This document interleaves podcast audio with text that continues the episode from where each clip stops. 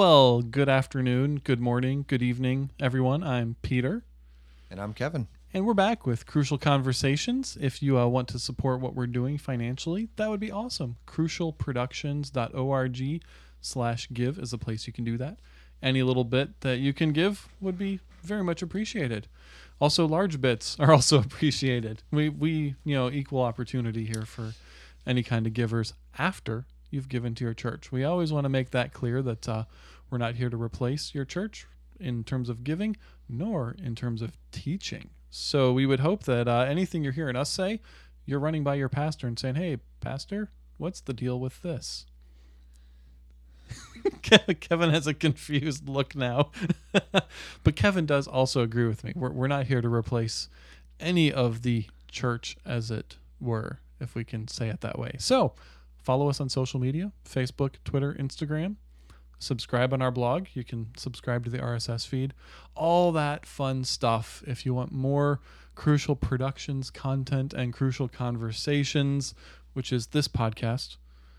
Kevin, have we told them about Anchored in Christ with Pastor Matt Richard? I don't know, but we should. Yeah, we should, because that's a new series that we started last month with Pastor Matt Richard. He actually uses it to teach his Sunday school teachers how to teach the lesson. How many times can I say teach in one? Just keep saying. Just keep teach. saying teach. It's awesome. Uh, how to teach the Sunday school lesson to to the youth on the upcoming Sunday. So that's a fantastic series because it's great if you are a teacher, but it's also great if you're anybody else wanting to know about a particular text and how it points to Christ and what's going on in that passage, that kind of stuff. Those come out every Thursday. Check on our Facebook channel, uh, YouTube channel. I even post them on Twitter, so you can kind of get them everywhere. And we also have a Bible study that has been going on. John Kevin's now bored because this is actually his Bible study that he teaches at his church. So we're excited to be able to share an entire series on John, which is you're still in John chapter one, aren't you? We're still in the prologue. You're you're going to be there for a while, but that's okay. I think it's been two months that we're still in the prologue. It's a deep dive into John. We release those every Monday. I would encourage you to listen to that. If you're subscribed to our podcast, they actually come through the same feed. So Cool. you might already have them there. It's a fun Bible study. Anyways, that's a lot of details. That but a we- lot. We, haven't covered the details in a long time, so I felt we you know, should kind of do that at the beginning. Okay, now that the details are out of the way, we're going to talk about the Trinity today. And we, oh, sure. Why not? you know what? Now that the easy, hard stuff's out of the way, let's take the easy topic, the Trinity, The Trinity. and we'll just you know That's it. explain that, Just figure it all out. Yeah. So we had a question, uh, which another detail. If you have a question for us that you want to address, you want us to address, questions at crucialproductions.org is where you can send it, or head over to our website and crucialproductions.org, and there's a button that says "Ask a Question." Fill that out. That's that's how we got this one right here from Joshua. Shall I, shall I read the question, Kevin? Please stop talking about social media and read us a question. All right, so here's Joshua's question How do Lutherans defend the Trinity? I have a friend who believes in apostolic oneness. Are there any specific Bible verses that affirm the Trinity? Easy question, easy answer. No what, problem. Five minutes, Yeah. done, good, we're out of here. Check. It'll be our shortest podcast episode Ever. yet. That, that was sarcasm. Yeah. we well, actually, the answer is it actually is quite easy. We don't defend the Trinity. We just don't. I mean, we don't. We don't. He doesn't need our defense. God, God is not someone that needs our defense. Um, what we do as Lutherans is we confess the Trinity. hmm We we trust in the scriptural revelation of God as one divine being in three persons. We do not divide the substance, nor do we confuse the persons. I do confuse people talking about the substance and the persons, but we don't confuse the persons and the essence or divide the substance. And, yeah. Um, and and yet the question is a good one because the Trinity is tough. Yeah. It's it's a tough thing to talk about, and I think the first thing that we want to say to acknowledge certain things that people might find on the internet You don't need to go looking around. We'll just tell you the truth. The word Trinity is not in the Bible. If your Bible does have the word Trinity in it, It's a- somebody put it in there. It's in a footnote or in the concordance or something like yeah, that. but it, it isn't. It not in isn't the actual scriptural text. text. Yeah. There's there's no place where Paul says, "And thou shalt believe in the Trinity." It'd be fun if Paul talked that way, wouldn't it? that would be that'd be really neat. Um, I think sometimes we Neither shall there be four persons. right. Five is right, Right out. Um, so so the question is, why do we confess the Trinity? Why? Where do we get this from? Mhm. How do you start? How do you end? What's going on with the Trinity? Is there a Trinity? Um, one of the things that's often postulated or, or even suggested is that the church kind of made this up. You know, like we're scrounging around looking for reasons to explain things, and we come up with the Trinity in the fourth century, and Right. start developing doctrine around our creeds and those kinds of things because the creeds are all Trinitarian.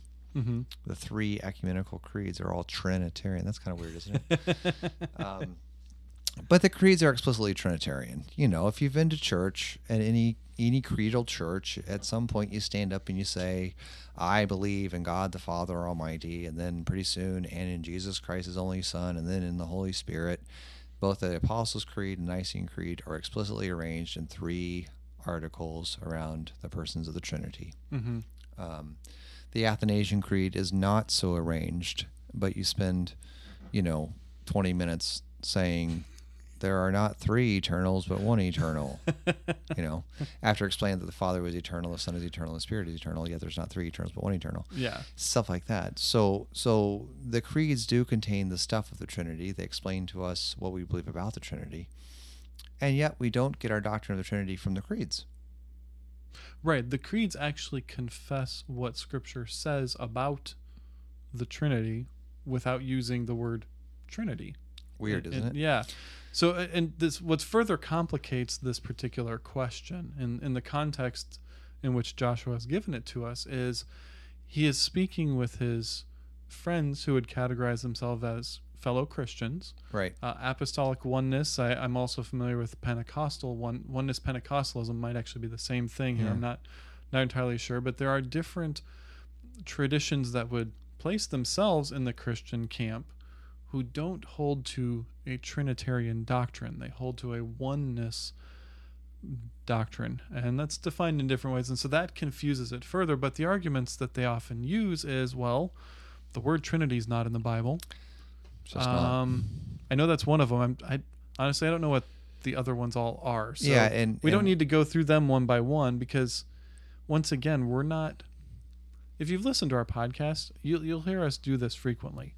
We're not about defending. We're about confessing. Yeah. Not that defending in and of itself is bad, but it does put you in a different frame of mind when you're attempting to have conversations about the faith with others. When you think of it in terms of how do I confess this clearly, as Mhm. opposed to how can I defend this well or rightly. Yeah. I- I- so that's what we're of- advocating today. There's a lot of reasons we do it this way. Um, the most important of which is that the Bible um, is not a systematic theology textbook. Right. So we will not try to make it oneness something. Wow. Yeah. That, that was a bad was pun. neat. I actually had to think about. I was like, wait, is he actually trying to make second. that pun? He Go did. for it. He just Um, totally did that. So what I would suggest is we just open our Bible to the most important book of the Bible, Uh, Zechariah. the Gospel according to John. Oh, yes. Yeah, I should have known that. and let's just do it you know Yeah. so john 1 1 says in the beginning was the word that's just bizarre so here you are you're you're in the first century right just Mhm. transport yourself back to the first century for a second you've been raised either you are jewish or you've been raised around judaism and heard of the jewish scriptures um, much like today, if you know any verse in the Bible, good chance you know Genesis 1 1, Mm-hmm. which Peter says, In the beginning, God created the Yeah, in the beginning, God created. And so you open the Gospel of John and you go, Oh, in the beginning, I've heard those words before. I know how the story goes. but then right away, John pulls the rug out from underneath you. and and he says not in the beginning God, but in the beginning Word. Hmm. And right away you're like, well, well, okay, John, what are you saying? Are you saying that this word is actually God from the Old Testament? Actually, he continues the verse and, And- does say that. And the crazy thing is, is, is if you just kind of read the text, you're right away confronted with this idea that John is teaching us that this thing called the Word is divine. hmm It is described in the same way the Old Testament is describing God, Elohim, Yahweh. And now all of a sudden he's saying Logos, Word. And you're like, wait, are you suggesting that the Logos is God? And Which, he which for a Jewish audience hearing this, it's, it's we're like talking blasphemy here. bla- at least. and so he's like, no, I'm not. Because the word was with God. And you're like, oh, okay. So this is like in Proverbs when the wisdom is with God at the creation. And so w- when you're talking about this word, what you mean is like like one of the best angels, like an archangel or something like that, right? Mm-hmm. Yeah. He's, he's there with God. He's eternal, so he's not human Gabriel, and Word. and word or something, Yeah. or maybe that's Michael's other name because you know who knows. oh, sure. And so maybe that's what's going on. And so we're like, okay, we have no problem with the idea that in in the heavens, right, that there are other beings that were there with God at the time of creation. So in Jewish idea, you have maybe the Torah was there at the beginning with God. You have angels, the sons of God, you know, mm-hmm. whatever. Chaos is there with God, all kinds of ideas. We're like, okay, that's totally cool. So we have the word in the beginning, and the word was with God. Great, no problem. and And then John's like, no, no, no, hold on. Because then in the last clause, he says, and the word was God. You're like, no, w- and we're picking up stones again. wait a minute, what? and he goes, you heard me. This word that I'm describing as being divine is indeed God. But there's also one that is also described as God that isn't the Word. So now we have two different things in the first verse of John that are both described as God. The Greek word is theos, which is the word meaning God. So mm-hmm. you have one who is God, who is with the Word, and you have one that is the Word that is defined as being Himself God. So all of a sudden you have two things in one verse, both called God. But the problem is in the Old Testament, the most important verse that Israel goes by when it talks about who is your God, they say, Hear, O O Israel, the Israel, Lord our God, the Lord is One. one. And so they're like, this this is not this does not work. This is blasphemy. This is the charge against Jesus. This is the charge against Jesus' followers is that you are setting up a God who is not God because the God of the Old Testament is not two, but one. And John says, that's the God I'm talking about. Wait, Wait, what? what? And so the rest of the gospel, and this is something we have ta- touched on this briefly before. I just want to reiterate it. And just in case you've never had this thought, I want you to have it now. Mm-hmm. Who's the God of the New Testament? God. What God? Same one of the Old Testament. Why would you say that? Well, because I already know the end. If if you just if you just read the, the New Testament, it's a valid question to ask, well, what God is Jesus talking about? Mm-hmm. What God is Paul talking about? I mean, lots of people write about God. Lots of people write about theos as an idea, Mhm. right? Plato talked about God and gods. So, what God are they talking about in the New Testament? How do you figure this out? Who is the God of the writers of the Old of the New Testament? Who do, who do they think he is? Mm-hmm. How do you know? Peter, do you have any idea?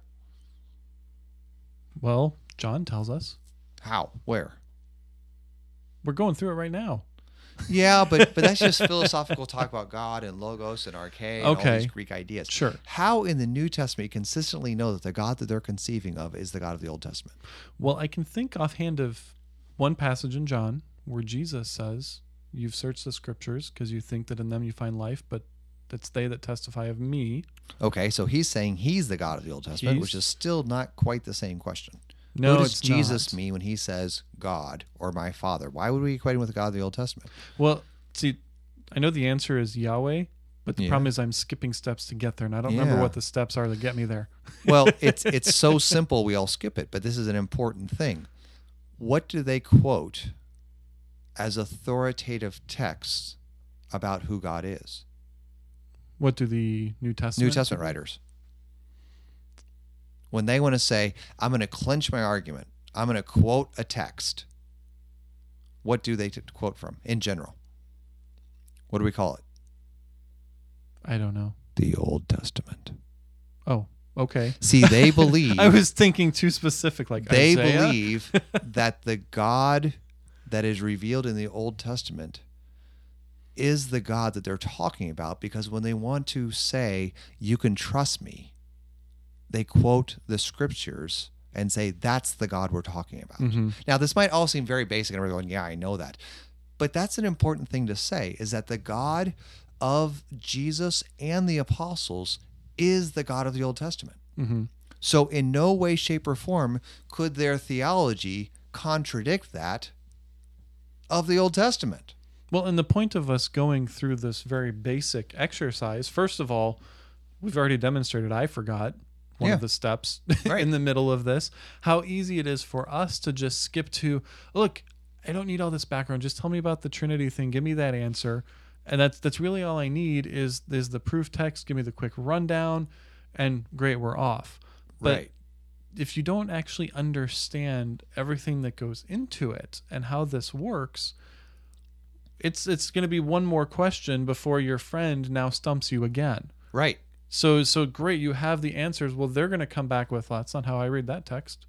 And that's not how I see that one and that's not what my Bible says and because we haven't gotten this foundation of here's how to actually get from A to C without skipping B, you're not able to actually think through and process with your friend this really good topic that is Yeah. a good discussion to have whether it's in person or online. And, And- that, that's why we're being And honestly, it's a good, and I live in a weird world. I got to be honest, because this is a good discussion to have inside your own head. Sure. As you're reading scripture, ask these kinds of questions. What? I mean, there's all this talk about God in the New Testament. Well, maybe it's just a new God. How do we how do we know that this Jesus character is talking about the God that Moses believed in? Well, it's actually pretty explicit all over the place, right? Yeah. I mean, just read Matthew's gospel. He starts off by saying, okay, Jesus is a result of the promise that was given through Abraham, then on to David, through the exile, and ends up in Jesus. You're like, oh, okay, so we're we're in that context, but maybe it's still a different God, right? Maybe there's a mm-hmm. maybe you're going to say something went wrong in the Old Testament, but then right away, as soon as Jesus is born and all kinds of stuff, Matthew's like, see, that's what the prophets said in the Old Testament. See, see, prophets in the Old Testament. This Yep. is exactly what they're talking about. Said it was and all of a sudden, all of a sudden what you have is Matthew saying the God that's running the show here is the God of the Old Testament. So Jesus is the one that God promised. And that's why when Matthew and the other gospel writers all of a sudden say stuff about Jesus as though he's divine, we know they are not violating the theology of monotheism found in the Old Testament. Mm-hmm. They are monotheists. They believe in one God. And they will not blaspheme that one God because he is God of God and Lord of Lords. There's only one God. Yeah. And they won't dare blaspheme him. So when the gospel writers actually talk about God in terms of Jesus being God, like we just read John doing, Mm-hmm. In no way, shape, or form is he wanting to violate the theology of the Old Testament. As a matter of fact, if you read his gospel, he believes that teaching that Jesus is divine is totally in line with the Old Testament. And that actually is what the Old Testament was teaching. Yeah. And he's going, actually, this is what we missed. Right? Now now it's I'm- always been this. now you can see it because of Jesus. Yeah. Yeah. Which is exactly what we want to do. We want to show you the Trinity because of Jesus. and I wanted to point out we're almost 20 minutes into this episode and we haven't mentioned the Holy Spirit yet. what? And that's on purpose. Yeah. That that's the thing. When when we talk about how do we do theology, how do we work through these things, starting at the basics, that basics is Jesus.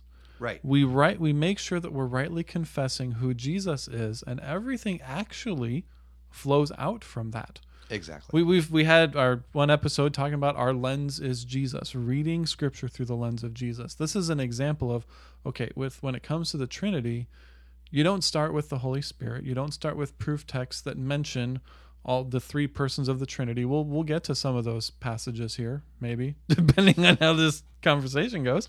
Um, um, no promises, but the point is, you actually have to rightly understand who Jesus is first, because you're actually going to get the Trinity wrong if you get Jesus wrong.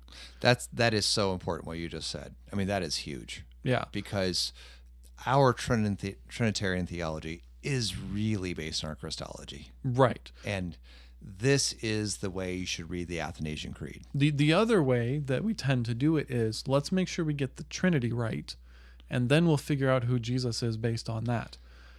You act, that actually doesn't work. Boy, you end up in some real Christological problems. Yeah, you there. get into some weird heresies and all that. It's all messed up. It's all about which direction you're going. So what we're trying to model in this conversation is we're going the other way. Yep. Start with Jesus and frankly, this is what we try to do with every single topic Everything. we'll deal with. So if you send us in a question, we're actually going to do this, This is to what we're gonna all of those questions. and it's not because we're we're projecting this upon an idea. This is actually how we believe theology is done from the scriptures themselves. yeah. This is how we confess things, which we read the words of scriptures in Christ and then confess them. This is what we believe Paul does. Right. And we're studying the book of Romans on Friday mornings Yeah. at work right now. Boy, and this it this is how too. Paul does the whole thing. It's all Yep. through Christ. This is what John does this entire gospel. He's starting us with who Jesus is, and the rest of his gospel is just going to keep going through that. Which we got to get back to. So Yes. here's the point John is presenting Jesus to us as in concert with the God of the Old Testament, not in contradistinction to him, but in concert to him, meaning whatever he says about Jesus is not going to contradict the truth of the Old Testament. Mm-hmm. As a matter of fact, it's going to illuminate the Old Testament. Yeah, it's it's, going going to to teach us how it. to understand those words and that God. Mm-hmm. And what we're going to find out real quick is the God of the Old Testament, when it isn't explicitly Jesus, is actually Jesus' father, which is really bizarre. So, so now if we if we just keep going, right? Mm-hmm. So in 114, the word became flesh and dwelt among us, and we have seen his glory, glory as of the only Son from the Father. Now all of a sudden we're getting language that the church uses to describe the Trinity, right? Where do we get it from? Well, the Bible tells us in the Trinity there is a Father and there is a Son, Yep. right? And in John's Gospel, we have two divine beings in verse one. I mean, beings is a weird word, but two Two divine persons. two we can see somethings that. Yeah. that he says the word is divine and the and the god that's with the word is also divine so we have two somethings that are both divine now he gives a name to those two things father and son Mm-hmm.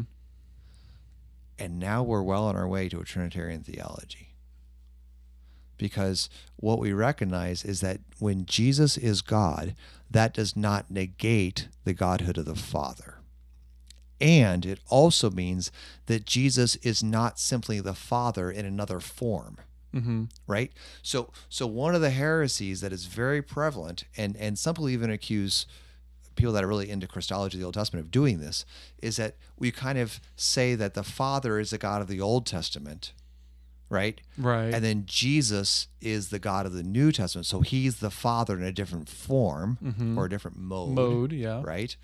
And, And, then, then and then now after Pentecost, what God do we have? we got the Holy Spirit. We got the Holy Spirit version of God, yeah. right? So that's called Modalism. modalism, Yeah. right? So or God appears Sabellianism, if you're going to go with some ancient fancy words, words, that are you know, fancy. fancy, fancy Because most of our ancient heresies are named after a person. So Sabellius was a famous person who held to this one, and so it got named after him. So I guess the good news for me is there's no heresies named after me, Yeah. which means I'm doing okay so oh, far. so far. Yeah, okay. We're, Yeah, we're yeah. getting there though. So You're not so- dead yet, Yeah, Kevin. right. Just wait. not dead yet.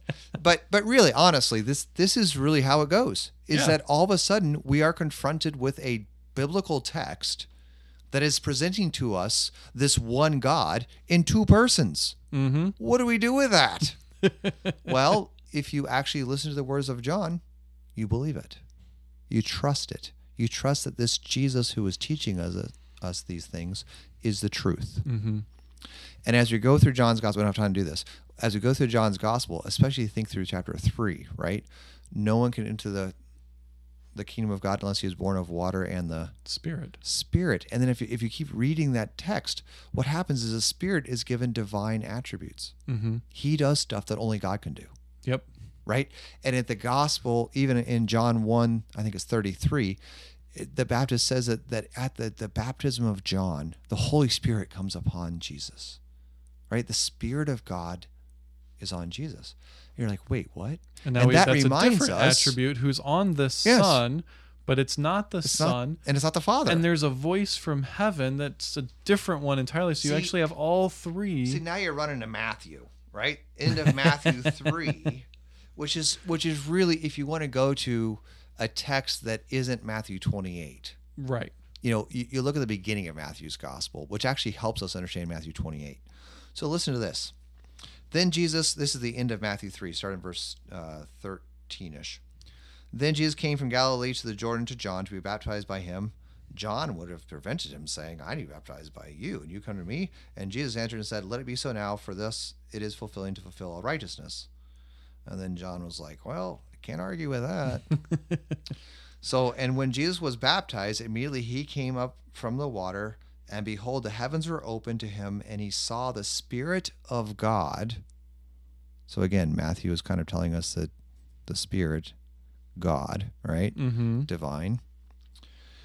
Spirit of God descending like a dove and coming and rest on him. And behold, a voice from heaven, which could be the Spirit's voice or it could be Jesus' voice, right? We don't Mhm. know.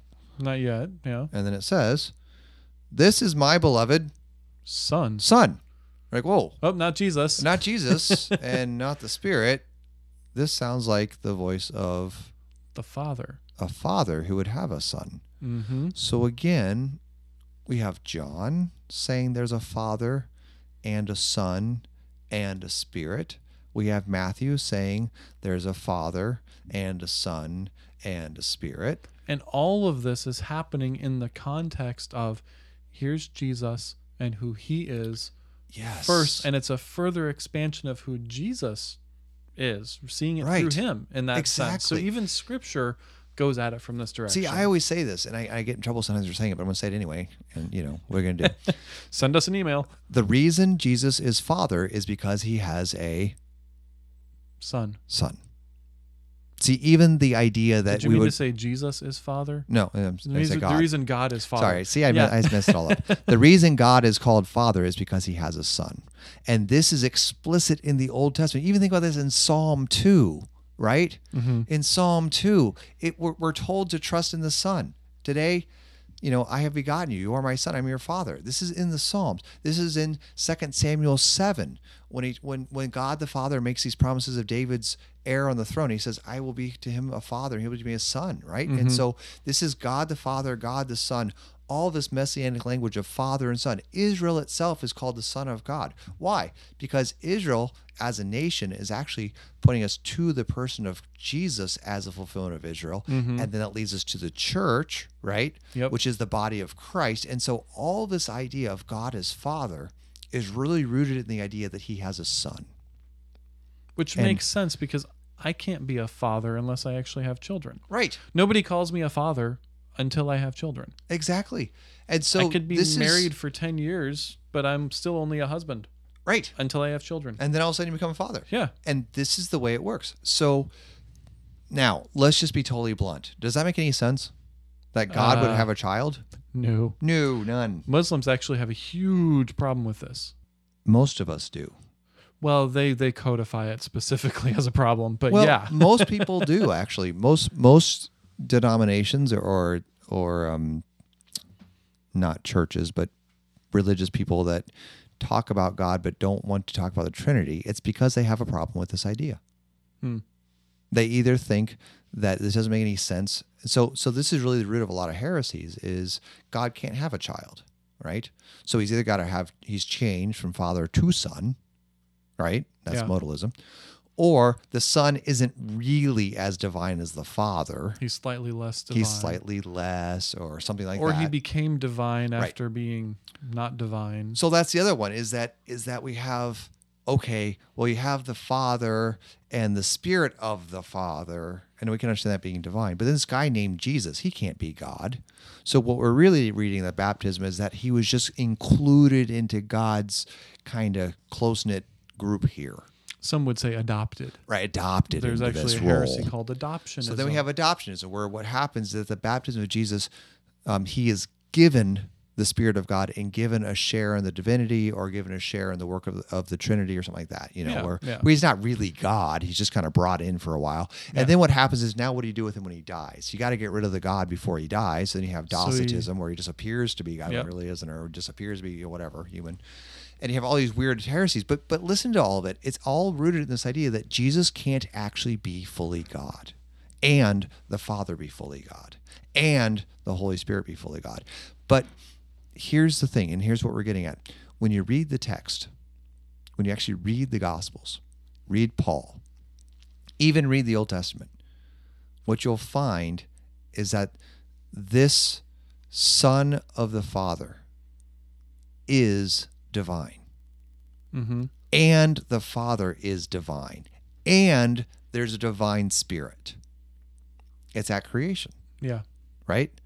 The Father speaks creation into being. The, the Spirit of God is hovering over the waters. Father, Word, Spirit. It's all there. It's there. Yep. This is what John's getting at. And and what the New Testament teaches us is that we we can't try to solve this logically. We just confess it. So the beginning of Matthew's gospel, we've got the Father, his beloved Son, we've got the Spirit, and then we, we read the rest of the gospel, and you're like, where where'd he go? What's going on around here? And and you just flip it flipping your head, flip it ahead through the gospel, right? Stop at 16. okay. Who do, who do you say I am? Peter says, You're the Christ, the Son of the living God. and Jesus says, "Well, you got that right, but not of yourself. You got it from The Spirit. actually from the Father." From the Father. Yes. so once again, we have Father and Son, right? Yeah. Father giving divine knowledge, Son being divine himself, the Son Mhm. of God. And we're just confronted with this reality which isn't solved. We're just we're monotheists with both Jesus being God and the Father being God at the same time. Mhm. Not one smushed into another or one changing forms or modes or anything like that, right? Yeah. Yeah. So we're kind of wondering what's going on here. Well, at the end of Matthew's gospel, he finally just says it. right? Let me wrap it all up for Let you, just, people. let me just explain this in one verse to just kind of give you the clue of what's going on here. So then, when Jesus is raised from the dead, he's he's talking to his disciples before he's ascended. He's like, "Here's the deal: all authority in heaven and earth has been given to me." They're like, "Oh, so you're now God?" all of it. all of it. He's like, Yes, I am God. They're like, Wow.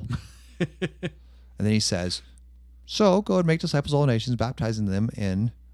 The name of the Father and the Son and the Holy Spirit. Oh. So when we say the name, Mm-hmm. which is actually an Old Testament way to say God without saying Yahweh, lest you say Yahweh and break the second commandment, when we say the name, what you mean is That name is Father, Son, Holy Spirit. three persons, one God. Mm-hmm. And in those three persons, in one God, is eternal life. Yep. See, teaching them to obey everything I have commanded you. How do we know that Trinity? We don't know it through philosophy. We don't know it through logic. We know it through revelation. Yeah. And this is we go back to John now. John 1:18 says this, no one has ever seen God. So you can't you can't figure this stuff out. Mm-hmm. And if you read to the end of the verse, what it says is Jesus is the one that explains to us who God is. And that's exactly what we read in the New Testament scriptures is that when Jesus is confessed as God and he prays to his Father, and the Father sends the Spirit, and at the baptism, and at the crucifixion, when Father, forgive them, right? Mm-hmm. And then he breathes out his Spirit and there is the Son displayed on the cross, and we have this Trinitarian reality that you can't avoid. Just keep reading over and over, and you'll be amazed. All of a sudden, we're talking about the Spirit as though it's divine. All of a sudden, talking about the Father as though He's divine. The. Spirit in Acts is doing all sorts doing all of kinds God of things. God stuff, and, and and Jesus is doing God stuff, and the Father is doing God stuff, and never to the exclusivity of each other Right. but always complementing each other, right? The Father's always sending the Son. Yeah. The Spirit is always enlivening the church, always giving life, always breathing, right? It's it's this is the divine work. And so what happens is we and, and the Trinitarian language in the creed is so important. And I know it sounds clunky, but it's so helpful to get in your head. You don't divide the substance. What does that mean? It means we're monotheists. There's one God. There's not three gods, there's Yeah. one. You don't confuse the essence. No, we don't divide the Divide the essence. yeah, Oh, we so, don't divide the substance. okay. And we don't confuse the Persons. persons. So, did the Father die for you? Nope. No. Is the Spirit incarnate for you? Nope. No. See, now we got our now we got the Trinity as the New Testament explains it to us. We've got the person of the Trinity who is incarnate is the second person of the Trinity, the Son of God. His name is Jesus. That Son has a Father. That Son suffered and died and rose again and ascended and will return. He is seated at the right hand of the Father. Father. Yep. And I believe all this because the Spirit, right, mm-hmm. works faith. 1 Corinthians chapter 12, verse 3. No one speaking by the Spirit of God says, but it, and it's only by the Holy Spirit that you can say Jesus is Lord. Wait a minute. I thought God alone saved us. God alone gives us faith. And all of a sudden, Paul says that's the work of the Spirit. So apparently, Paul believes the Spirit is God. God. Yeah. And it just keeps going and going and going. And we say, okay, so this is why we confess the Trinity, because the New Testament teaches us to read Scripture this way. Yeah. And you go back and, and please do read the entire Old Testament with this in mind. And all of a sudden, you see all kinds of pluralities going on within the oneness of God. You see all kinds of talk about the Spirit of God. You talk, all kinds, talk about the promise of sending His Son. You talk about the Father. And when you understand it correctly, you even see Jesus as God in the flesh with His people. And this is why it's so important to talk about it in terms of confession rather than defense. Because what Right. you had said a little bit ago is extremely important. We're not using logic, which mm-hmm. is human reason. We're not using philosophy, more human reason. Because the reality is, if you're going down those paths, this doesn't work. No. It doesn't make sense. It actually will fall apart. And so, Joshua, as you're talking with your friend about this, whoever, whoever this individual is, this is going to be the roadblock that you're going to come up against, and why confession is more important than defense because people who don't read scripture in this way, who don't believe what we believe, you cannot convince them logically, rationally, philosophically that this is true and this is what scripture says because that's not how scripture works. So, Peter, here's the thing. I, I'm talking to my buddy about this. He's a oneness or whatever, right? Oneness something. Yeah. he's a modalist or he's a Arian or something, right? And I spend a half an hour, an hour talking about this, and I've I've confessed to him the truth of Christ's death and resurrection. I've confessed to him the truth of the baptism of Jesus. I've confessed him the truth of Matthew 28, and he looks at me like I'm crazy. What's the worst that just happened? You're crazy. Well, yeah, but I also got to confess to him Jesus. The gospel, Yeah. Jesus. So don't ever forget that. conversation you got to do that. Right. So so don't ever forget that that when you start with Christ and you confess who he is for us because of God's love, what he's done for us on the cross, the worst that can possibly happen is you just confessed Christ to somebody. Yeah. And we let the spirit going back to what we just said, we let the spirit of God do God's work. That is the crucial conversation. Yeah. We'll see you next week. Thanks.